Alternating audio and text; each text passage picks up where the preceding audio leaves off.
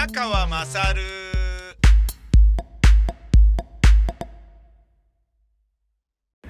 お前の母ちゃん宮川勝です。今日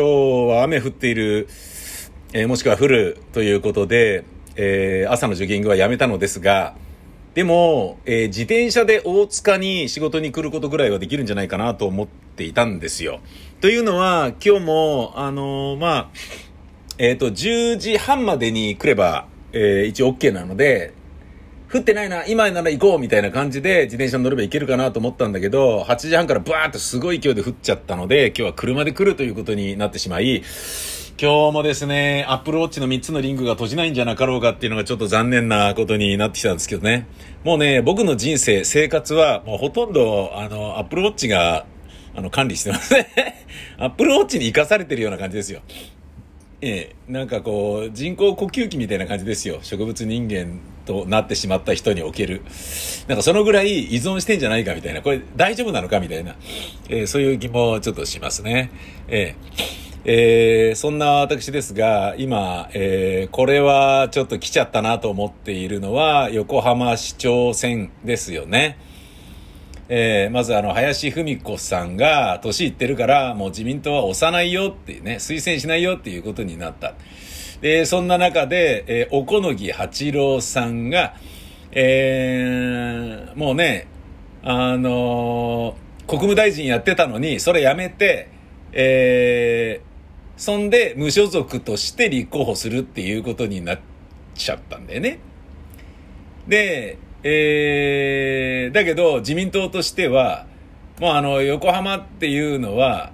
えー、菅総理のお膝元、地元なので、絶対抑えなきゃいけないやつですよ。で、横浜っていうのは、その IR のことがありますから、カジノを誘致するのかどうなのかっていうところで、すごいね、踏み絵のようになってますからね、IR が。立候補する人たちにとってね。えーまあ、アメリカにおけるね、あの、共和党政権と民主党政権の、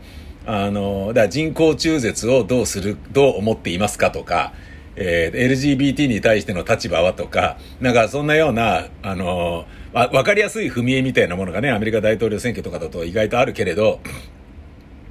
今回はね、それに近かったですよね。だからコロナ対応と IR、それをどう思っているかっていうことだけで選ぶ人がほとんどだったんじゃないですかね。僕が横浜市民だったとしてもそうだし。で、そんな中、えー、このね、あのー菅総理が、政府が推していたのは、小此木八郎さんなんだけど、小此木八郎さんはわざわざ大臣辞めてまで、えー、つまり、砂をかけて、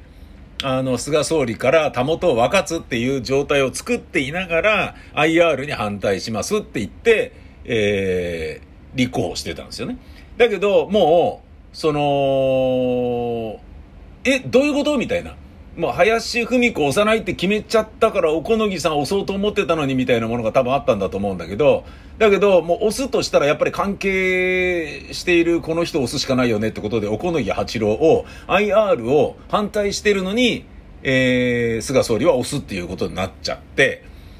で、もう失速しまくってしまい、なんかあのーなんだかな、みたいなね。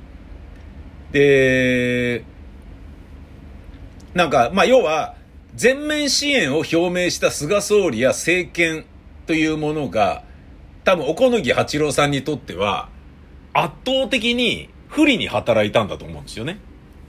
おこのぎさんは、いや、この菅政権のやり方の中から、これを引き継ぎますよ、みたいな、この考え方に同調してますよ、みたいな感じで言ったら自分受かんねえだろうなって思ってるところもあるから、自分の山っ気の部分でやめて立候補したわけでしょ？多分ね。なんだけど、え、もう、押す人いないじゃんみたいな。僕のお膝元なのにみたいな感じで、菅総理は、ええやばいよ、やばいよ、林文子はもうおばあさんだから押せないよ、やばいよ、やばいよ、どうする、どうする？みたいな感じで、おこのぎさん押そうよみたいな感じになって、もうだからぐちゃぐちゃだったんですよね。もう開票する前から。うん。なんだこれ？みたいな。で、おこのぎさんは一応ね、知り合いでもあるし、内閣の大臣でもあったわけだから、な、な、なんだかんだね、IR は反対と言ってはいても、で、無所属でね、わざわざ自民党辞めま、辞めるぜっていうところから始まっていたとしても、それでもなんだかんだ関係があるわけだし、ね、つながりもあるわけだし、知った仲だし、いうことで、なんかあれば自分のね、思い通りの、まあ、つまり息のかかった、あの、横浜市長になってくれるんじゃないかなみたいなものもあるから、菅総理としてはこの人を押す以外に道がなかったんだよね。だけど、菅総理の今やってるこのコロナ対応の低たらくとか、IR 推しとか、いろんなことが、いや、ちょっとそれはないでしょっていうことで、で、おこのぎさんを押すってどういうことなんだよとか。で、おこのぎさんとしても、IR 辞めるとか自民党辞めるとかって言ってんのに、そういうのが支援で来るって、ね、そんなの受けてんじゃねえよみたいな。あんたたちはね、あの、俺の応援してくれなくて結構だみたいな感じで、なんで弾かねえんだよみたいな、ね、ところもあるし、だけどまあね、少しは力になるのかなって思ってたところもあるのかもしれないし、河野太郎とかまで来てたらしい。総力戦だったらしいからね。なのにダメっていう。だからまあ、ぐちゃぐちゃなね、何がやりてんだかわかんないんだよ、この立候補と、この応援している陣営は。一筋縄で、なんか、一枚岩になってねえじゃねえかよっていうことだから、なんだそれみたいな感じになってしまったと。ね、えー、まあ、首相が全面支援したことでむしろ悪い方向に空気を変えたのではないかと。おこのぎ氏敗北に恨み節もと。まあそういう風になるよね。これはしょうがないと思います。で、結果ですね、なんと若い48歳、まあ若くもないな、ね、日本で言えば若いという言い方ができるのかな。埼玉県出身の山中さんが、えー、山中竹春さんが、えー、あれですね、当選しました。はい、やりましたよ、皆さん。で、この人は非常にわかりやすく、IR 反対というところと、立憲民主党が推薦し、共産党、社民党が支援したっていうことで、あとこのタイミングが何しろ最高に良かったですよね。コロナで何やってんだよみたいな。ね、コロナでっていうのは五輪も含みますよ。あのー、ね、えっ、ー、と、ホロコーストも含みますよ。ええー、あのー、線ずりさせてさ、あのマットにくるませてドロップキックしてさ、っていう、えー、コーネリアス問題ももちろん含みますよ。あの、オリンピックも含みますよ。えー、コロナ問題というものはね。五輪やってこんなに増えちゃったねっていうようなことも全部含みますよ。えー、すごい医療逼迫の、えー、感染爆発、大爆発中じゃないですか。これらすべては政権のせいでしょっていうふうに、当たり前だけどみんな思ってるし、実際そうだし、で、そうなると、やっぱり、ここまでね、あのー、菅総理がオウンゴールをしてくれれば、野党は力がなかったり、無政策、無策と言われているような、あのー、野党も、なんだろうな、もうそこに行くしかないっていう感じで、投票しますよね。うん。なんかね、なんかちょっと前の、えっ、ー、と、とりわけどうしても買いたい車がない人はなんとなくカローラ買っちゃうみたいな、そんなような感じのカローラ人気に近いんじゃないかな。そんなこと言っちゃいけない。カローラに申し訳ないな。うん、なんかね、えっ、ー、と、水割りシングルでとかっていうのは、今日こういうカクテル飲みたいなとか、甘いの飲みたいなとかね、えー、そうじゃないけどこういうの飲みたいなとかっていうのがなければ、とりあえず水割りでとかね。えー、ちょっとガツンと飲みたいなってなったらロックでストレートでチェイサー付きでとかってなるけど、そうじゃない。水割りを頼むみたいなね。今でこそね、ホッピーとかいろいろありますけど、そういうような感じで、の消去法的に、あの、集まった不動票が圧倒的な数であったということも僕なんかは想定できるけど、勝ちましたね。うん。で、これはね、あの、横浜、横、えー、山中市は、横浜市立大学の医学部の教授として、新型コロナウイルスのワクチンの有効性などに関する研究を行ってもいると。これ辺も強いですよね。うん。で、この、神奈川県内に緊急事態宣言が出される中での選挙戦では、カジノを含む IR、え統合型リゾート施設の横浜市への誘致計画や感染の急拡大が進む新型コロナウイルス対策などを争点に論戦が交わされたと。その結果 IR の誘致計画に反対し、新型コロナのデータ分析などに当たってきた経験をアピールした山中氏が与野党各党の支持層や無党派層からの幅広い支持を集めて当選に至ったのだろうと。そういうことらしいね。うん、まあ、だからワクチン接種の加速化、感染源のいち早い特定、感染した人の治療機会の確保の3つの効果的な対策を行っていきたいと述べたと。まあだからね、もうコロナに関して、あの、なんだろうな、こう、分科会と政府がすり合わせながら、意見のやり取りをして、なんとなく決めていくみたいな感じじゃなくて、ちゃんとそのことを理解した人にバシッと、やってほしいよねっていうのが、本当にみんな考えて、で、それが、もうなんかね、世の情勢しているのがそのまま横浜市民のこの投票結果に現れたんじゃないかなっていう気がするよね。うん。で、もうあの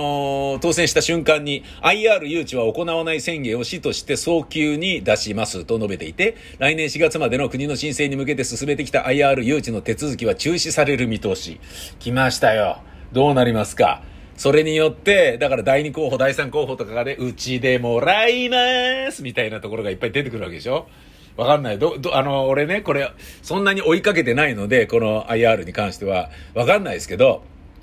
どっかあるわけでしょ？う候補が。ね。いや、だってやりたいよみたいな。横浜がダメだったらじゃあここみたいなのが絶対あると思うので、まあ、要は、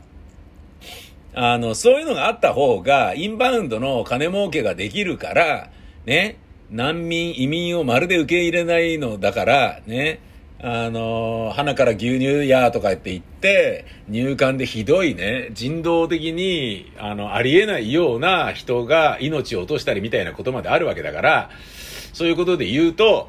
えー、IR によって、遊びに行こうぜ日本カジノあるじゃん行こうよね。大体あの、旅行先って、その、バーッと遊べるっていうところがないと行かない。とか、あると行きやすいっていうのがあるよね。女子供っていう言い方は失礼だけど、ね例えば、まあ、ビーチのね、すごいいいところ。だけど、男としては酒飲んで夜遊び。まあ、奥さんと行く、家族と行くとなったら、エッチなところは行かないまでも、でもカジノがあれば、あ、ちょっと行こうよ。いいカクテルね。ドレス着てあそこでね、ちょっとポーカーでもやろうじゃないか、みたいなね、ことにもうなりやすいだろうし、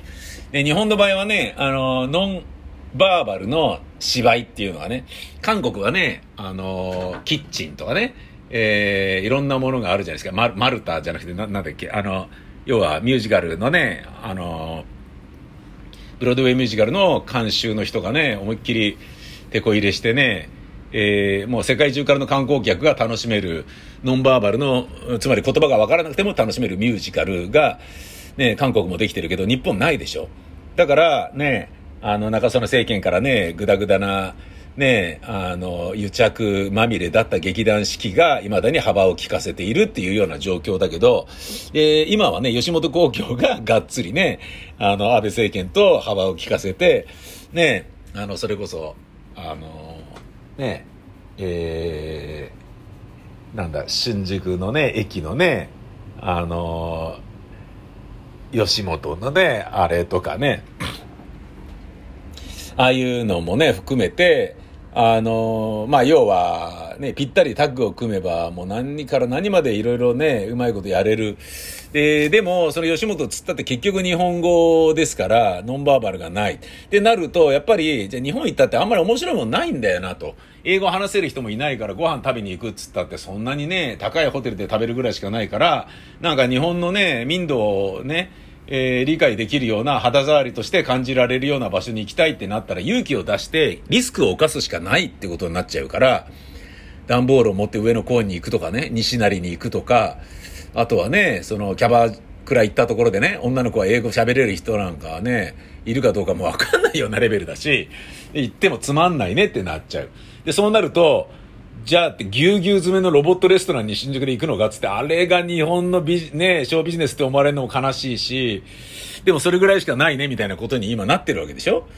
じゃあ映画見ようかってなったら、じゃあここで見る必要ねえじゃん。日本で見る必要ねえじゃんみたいなことになっちゃう。面白いとこ何にもないよね。富士山見て東京タワー登ったら終わりかよみたいな。なんだこれみたいな。京都行くしかみたいなことになっちゃう。関東圏はやっぱ部が悪いよね。うん。で韓国とかから大分とかね、あっちの方で温泉来るとかっていう人たちいっぱいいるとかっていうのはわかるんだけど、関東ピンチでしょって。そういう風になったら、関東でできることなら作りたいでしょ ?IR は、カジノは。ねえどこでできるんでしょうね。わかんないですね。でも関東じゃなければいろんなところが名乗りを上げていろいろあるんじゃないですかすすきのとかね、いやもうぜ、ぜひうちにとかそういう風なことになったりするだろうね。全然わけわかんないんだけど、滋賀県のあの、ね、えー、琵琶湖の真ん中とかに 作っちゃったりとかしたら、超面白いんだけど、なんかね、おまんこみたいになってますみたいな感じになっちゃって。クリトリスの方から渡り廊下でずっと、あの、海ホタルみたいな感じで車を進めていくと真ん中の IR 施設にたどり着きます。ここがバギナみたいなものです。みたいな。なんかひどい、ひどい下劣な、下劣な感じだな。でもね、そんなような、あのー、えー、あれですよね。あのー、核のゴミの、えー、ゴミ捨て場？核のゴミのえー、なんだ、あの、まあ、要は、原子力発電所やってても、ねえ、えオンカロに核廃棄物を捨てるみたいなことをね、輸出するっていう風になったら、その分すげえ金がかかることになるし、輸送するのも大変だしとかってなると、原発そのものの、ね、あの、含み予算がすごい多くなるから、国内でやった方がいいよねってなっている。だけど今までどこにもなかった。ね、それがゆえに、便所のないマンションみたいな言われ方をしていたんだよね。だけど、それを、えー、名乗りを上げる自治体がね、北海道でいくつか出てきて、で、そこがもうほぼ欠じゃないですか。検討するだけで20億もらえるってね。で、ね、決まったらさらにお金がもらえるって。それはやっぱりね、あのー、もう、仕事がないね、過疎地、過疎化したね、村落とかでは、もう、ぜひ来てくれっていうふうに話になるよね。要はお金で札束で引っ叩いて、えー、核を、核えー、核開発を、えー、原子力発電を進めていこうという思惑があるわけですよ。だけど、それも気持ちとしてはわかるよね。だって本当にこのままだったらこの自治体やっていけないよと。あのー、この村は本当に人がいなくなっちゃうよみたいなことになっていくと、税金みんなから集めたところで何もできないよってなってったら、どんどんどんどんやばい状況、まあ今でもすでになってるわけでしょ？えそういうようなことを考えて、もうね、あの手を挙げようっていう風になって手を挙げてるところもあるわけだし、で、人がこれだけ少ないんだから、そういうのの役に立ちたいっていう本当のね、意味での正義感ももちろんあるだろうけれど、で、それと同じように、この IR に関しても、うちはもともとね、もうあのー、本当になんか酔っ払いばっかりだし、ギャンブラーばっかりだから、もう IR 来たところであんま変わんないから変わらないよみたいな感じで、例えば新宿歌舞伎町とかがね、ここに作ろうよみたいな。全部この辺ぶっ壊してさ、ここに作っちゃおうぜみたいな感じになっちゃったら、すごいことになるけど、めちゃめちゃ面白いよね。めちゃめちゃ面白いけど、新宿がこれ以上人が集まってもしょうがないだろって。もうだって世界で屈指の、あのー、なんか人がの乗降客数の多い駅なんでしょ？新宿って。で、新宿駅の、えっ、ー、と、出口だけでも、な、な、なんか世界一とかなんかそのぐらい多いんだよね、確か。そういう街だからそこはいらないな。どこがいいかな。俺のおすすめは、まあ、滋賀県おまんこ話は、ちょっとまあね、極めて失礼な冗談だとしても、横浜は、いや、俺もね、やめた方がいいと思います。横浜という港町は、またそれによってね、なんかこう、ね、ようやくね、米軍の匂いが少しずつ少しずつ薄らいできておしゃれな港町な雰囲気に治ってきているのに、また横浜ミリーさんみたいな人が出てくんじゃないですかみたいな雰囲気になっていくのは、ちょっと俺としても寂しいなっていうのはあるんだよね。じゃあどこかっていうと、そうだな茨城あたりいいんじゃないですか？俺はね、あのー、千葉の房総の真ん中の山のあたりあるじゃないですか。あの、ゴルフカントリークラブがいっぱいあるやつね。ゴルフコースがいっぱいあるやつね。これだけ不景気なんだからゴルフやる人っつったってそう限られてるし、あんま行かないんじゃないっていうふうに思えば、あれ全部まとめて誰かが、国が、県が買い取って、で、あの山を全部 IR にしますっていうね。そういう風にしてしまってもいいんじゃない？ダメか。ダメかな。ダメかな。そしたらね、海ホタルの通行料をね、森県が値下げしたのとかもね、いやもうすぐ元取れるぜみたいになる可能性もあるよね。うん。だってね、あの、横須賀のね、人たちも、おい、カジノ行こうぜっつってね、あの、バーって来るし、あ、これいいんじゃない？なかなかいいんじゃない？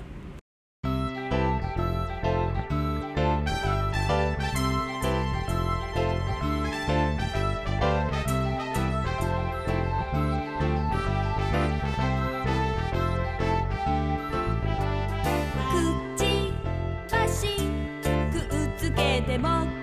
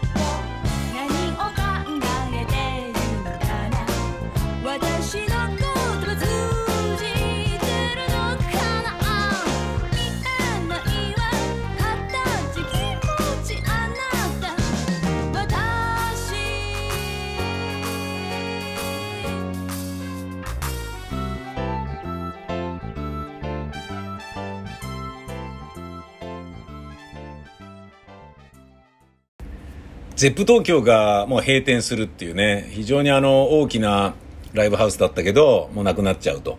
あとあの大観覧車も、えー、順を追って、えー、閉店。廃業、閉業。残念ですね。うん。だまあ結局お台場ってのは何だったんだみたいな話ですよ。青島幸男都知事の頃からね、副都心計画でガーッと盛り上げるぞってって一回頓挫して、頓挫したけどもう行く気になってたし、つってフジテレビとかいろいろ行っちゃって、日本放送も行っちゃって、で、タレント全然来てくれなくなっちゃって、フジテレビの数字がガクーンと下がるようになっちゃって、だってあそこまで行くのめんどくさいんだもんみたいな感じになっちゃって、ね、挙句の果てにね、チャンネルが8のままだったために、5になったテレ朝がすごい迫力を持って、面白いコンテンツ出して、ぎゅーっと映画を築いたっていうね。うん。だからその大御所に頼ることなく、その時に身の丈に合ってるタレントを育てることで、つまりロンドンブーツ1号2号とかね、雨上がり消したいとかと一緒に面白コンテンツをバーッと作ったことによって時代を完全に築いたところがあるよね。まあもちろんそれは羽鳥姉さんのモーニングショーも大きいんだけれどもさ。で、そんな中で、えー、ね、もうなんか閉業しちゃったっていうようなお台場の残念っていうのもあるけれど、あのー、コロナの影響でいろんなところがダメージを食らってるでしょ？ド、ドドンパっていうやつが、ドドンパからド、ドドンパに名前が変わったのもよく知らなかったし、一回も乗ったことないけれど、あの山梨県の富士急ハイランドですか？えー、なんか骨折してる人が何人もいたと。毎月1人2人出ていたみたいに近いようなレベルで今まで4人5人ぐらいが出ていたと。で、これをようやく県に言ったっていうことなんだけど、まあ、ようやくって別に言うけ、言わなきゃいけないという決まりはないので何の問題はないんだけれども、あのー、なんかね、前傾姿勢になってたんじゃないのみたいな感じで放置してそのままやってたっていうところが俺はおっかねえなと思ったんだけど、ただこれもね、俺はね、うがった見方だけど、コロナの間接的な被害者なんじゃないかと思うんですよね。やっぱりコロナで人がいない時に、でも創業するからには、やっぱ人には来てもらいたいし、せっかく創業できて半数以上とは、ね、半数までとか言ってても、一応形にはなってる人がお客さんが来てもらえるようになったのに、それでまたこれでダメとかってなったらダメージバカでかいじゃないですか。倒産するしないのレベルの話だと思うんですよね。しかも目玉のコンテンツというか乗り物でしょ？アトラクションでしょ？すごいやばい。だ、まあ、コロナだし、もう一応行っちゃうぜみたいなことがあったのかなとかね。そうやって思うとね、日本っていう国もね、なんかこう、背に腹は変えられないっていう状況になったら人の命なんかどうとでもみたいなことなのかとか、すごい切なく思うよね。さて、そんな日本ですが、使い捨てのスプーン、歯ブラシ、串など、プラスチック製品12品目の有料化などを来年4月から実施へということで、これが俺は、あまあ、ようやく来たのかと思ってましたものね。あのー、こういう方がいいと思います。えー、要は、スプーンとかね、歯ブラシとか串とか、使い捨てのプラ製品の12品目の提供削減を事業者に求める方針を、えー、経済産業省、環境省が、えー、ちょっと提言として出す、方針を固めたっていうことなんだよね。うん、いいと思います。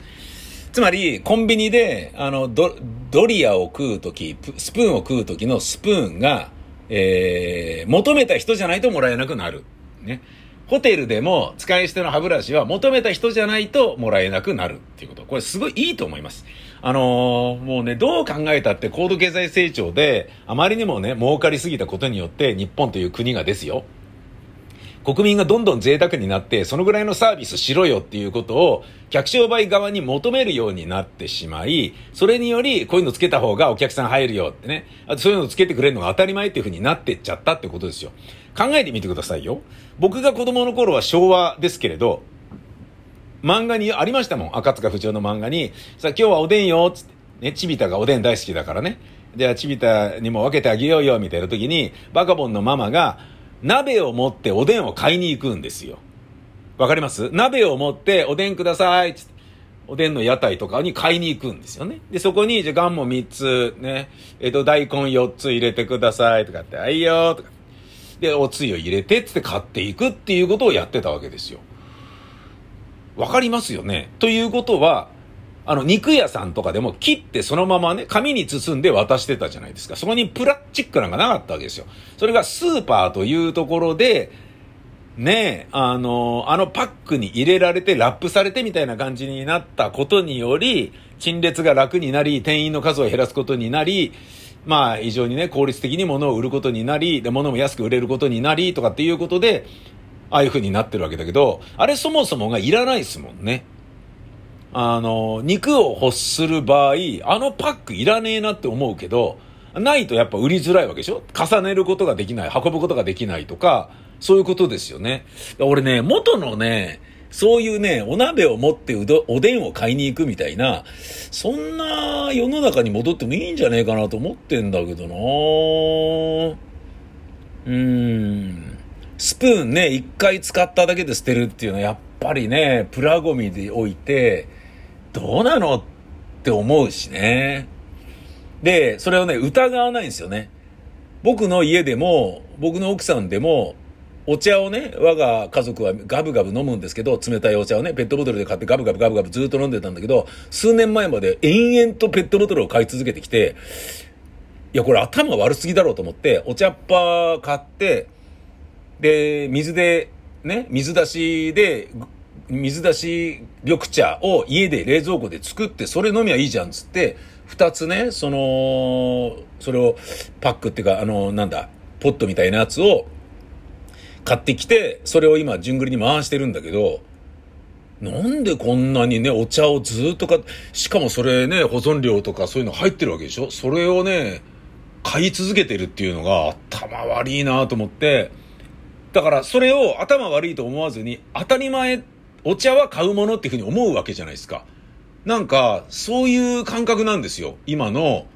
人間の感覚っていうものは飼いならされてるというか、贅沢に飼いならされちゃってるっていうのかな？俺がびっくりしたのは、雑巾買ってるんですよね、我が家で。雑巾買うってどういうこと？で、雑巾買ってるのに、ボロくなったバスタオルはそのまま捨ててたりするんだよね。もう意味わかんないじゃないですか。頭悪いでしょ、これ。なんか、バカにも程があるっていう感じが僕なんかはするんだけど、でもそういうことなんですよ。高度経済成長の中で、バブルを体験してなくても、贅沢を贅沢と思わない感覚が染みついちゃっている残念な人たち。それがこれからね、もうお年寄りになっていくわけだから、今の若い人たちは、何なんだ今のじじい、もう最近のおじいちゃんたちは贅沢で本当に困ったもんだみたいになっていくんだろうなと思うんですよね。昔はね、コンビニエンスストアでプリンを買ったらスプーンがついてきたんで、え、スプーン？なんでスプーンくれるの？スプーンの値段はただだったんで、マジで？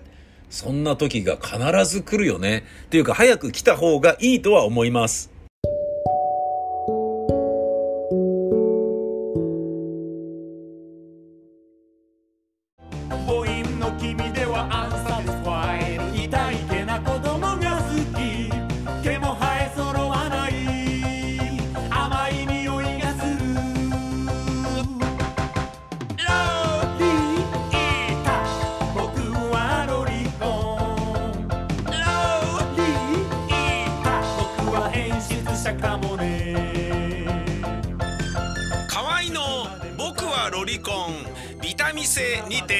て好評発売中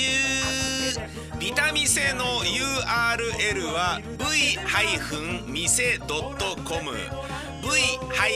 v-mise.com です